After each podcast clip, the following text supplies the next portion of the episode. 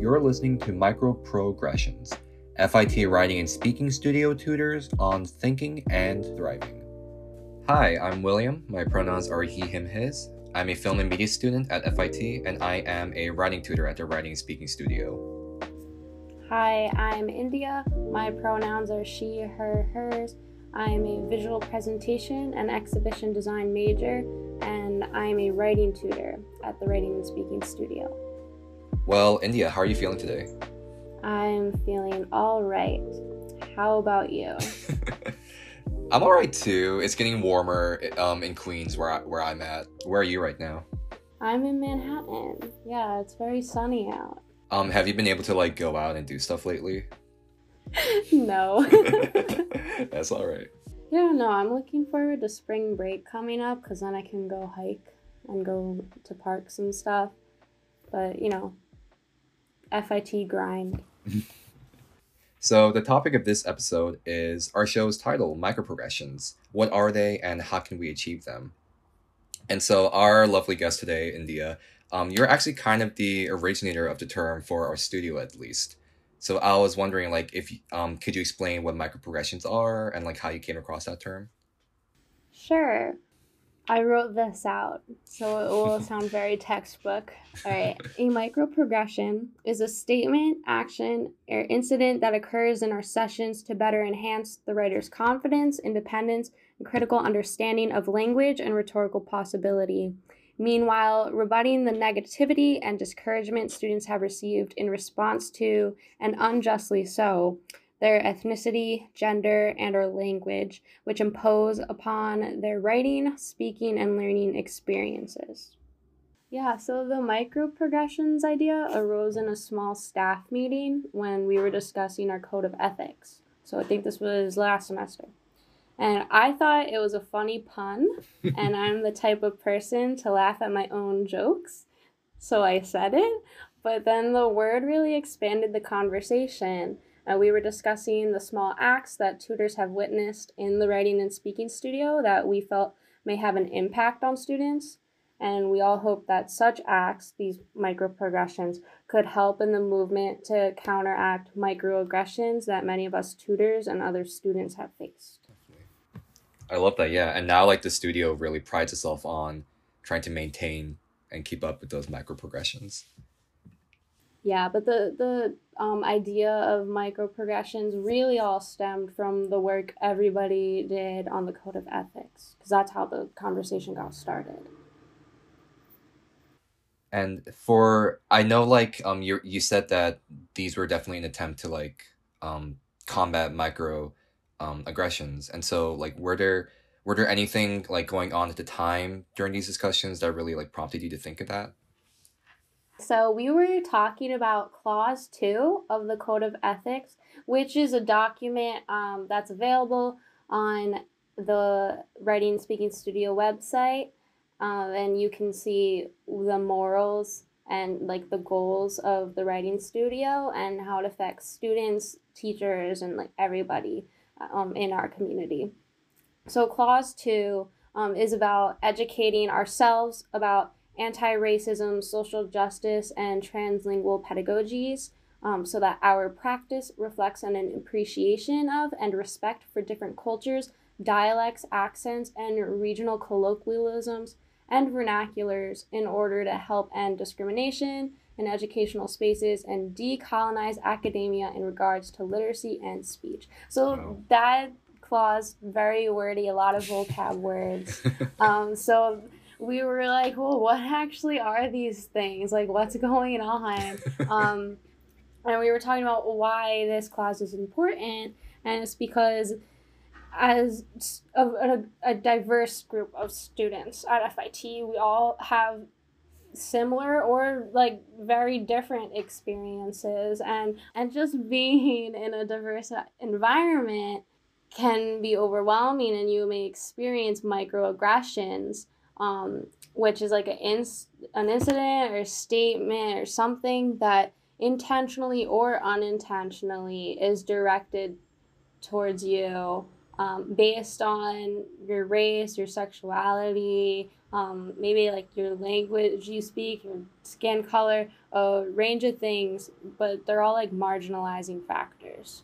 Um, and we were like, how is that affecting our education? Um, sometimes it's sexism, like the majority of FIT is female. Um, but despite that, a lot of female students are like, well, a guy will say something that I said like 30 seconds ago and he gets praised for it. Or, yeah, or the same thing happens if like a white student says that um, as opposed to like a black student. Um, so we were talking about these incidents and then we were we were considering how we counteract that in the writing studio and we want people's voices to come through in their writing and they shouldn't be silenced. I love that. Um, really well said, and I'm glad that you addressed like these issues that were happening. And so, how do you see microprogressions happening in our writing? This story is also included in the Code of Ethics, but I was once working with a student who was learning English as a second language. And they were feeling really anxious about their writing, and were always told to structure and write in the perfect English standard but that just didn't make sense. In this session, they wanted to use a word in their first language to describe a feeling in an art piece, and they ultimately found a way to incorporate the term and teach it to their audience. So we were able to talk about how their first language could actually benefit their writing despite what they had been told by others. So, yeah, I mean, in this case, like you turn something that maybe normally would have harmed the student's writing according to the professor or whoever was going to be grading this and turn into something that could be like an educational moment for their readers, but also just for themselves to really just incorporate everything that they wanted to talk about. Absolutely. And these micro progressions, I think they happen all the time. Um, and now we just like came up with a name for it in our like work meeting. So just to help us identify uh, what we do that we feel is beneficial to the student.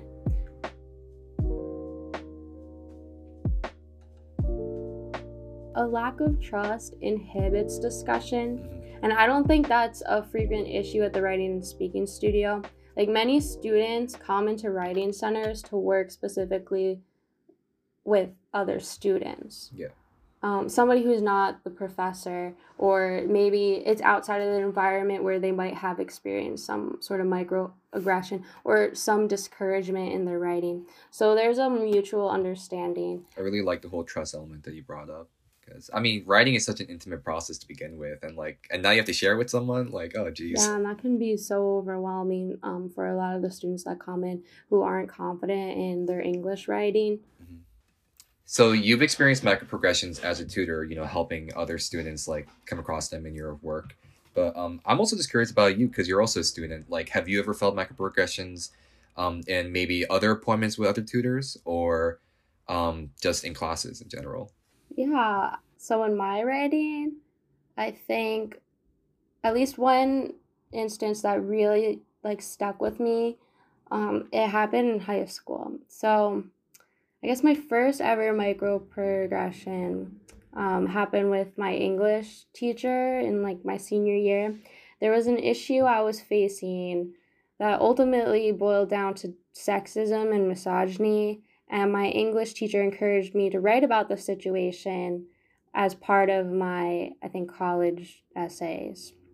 And through the conversations I had, I was able to recognize not only like the challenges I'd face in academia, like moving forward as a woman, but also how to use my voice and overcome it.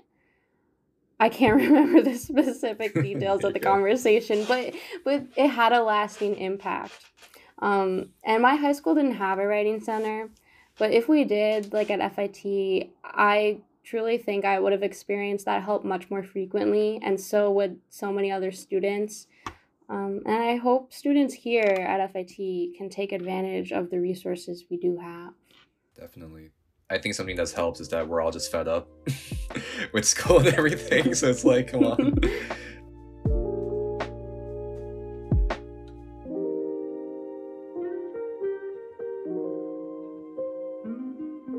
something we talk about in the writing studio is like the structure of our essays. Um, in sessions, people come in sometimes to organize their thoughts, um, and the the standard differs between cultures. And I, but I don't think we should always follow the standard American high school structure. You know, there's other ways to express our ideas. You went to high school in New York. I did, yeah. So you took the Regents.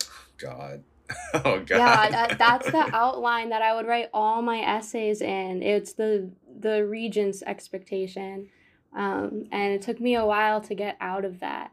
And I try not to impose it um, on other students either. But but there are other like writing standards that are expected sometimes. Like in a business analysis paper, there is a structure that you usually follow. Um, but it there are ways to include like your personality in your paper and make it interesting for your audience. Definitely. I'm curious to hear like how you like got out of writing in, in a very specific structure and format. Like how would you suggest other people who may want to like explore their writing styles like that? Hmm. Well, I finally strayed from that structure when I took creative nonfiction. And and that's a course at FIT, right? Yeah, it's a course at FIT uh, where it's nonfiction, it's real life stuff, but it's creative writing, so it doesn't follow a standard flow. And that really forced my brain to consider how I, I guess, approach writing in all aspects. Maybe take another class, but if you can't take another class, um, write in a journal, try poetry. Mm. I didn't always like poetry. I thought it was kind of silly, but now I, I took a few poetry classes and I'm like, oh, this is fun. It's just different formats of expressing ideas. So, yeah, just try it out. Is there like any like last things that you may want to say on the topic of microprogressions? I guess. Okay. In conclusion, for all writers, know that your voice matters, and hearing that voice come through in your writing can only improve your communication skills.